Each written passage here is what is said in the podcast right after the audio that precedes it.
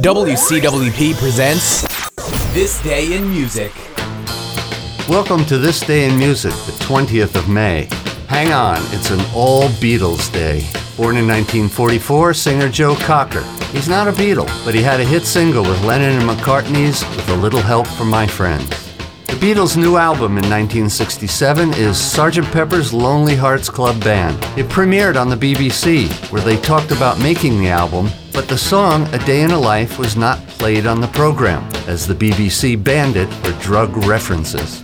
In 1970, George Harrison met producer Phil Spector at Abbey Road Studio to play demos of the songs that would appear on his debut solo album, All Things Must Pass. 1977 saw the stage show Beatlemania open in New York City, the first of many Beatle tribute shows. And that's it for this day in music.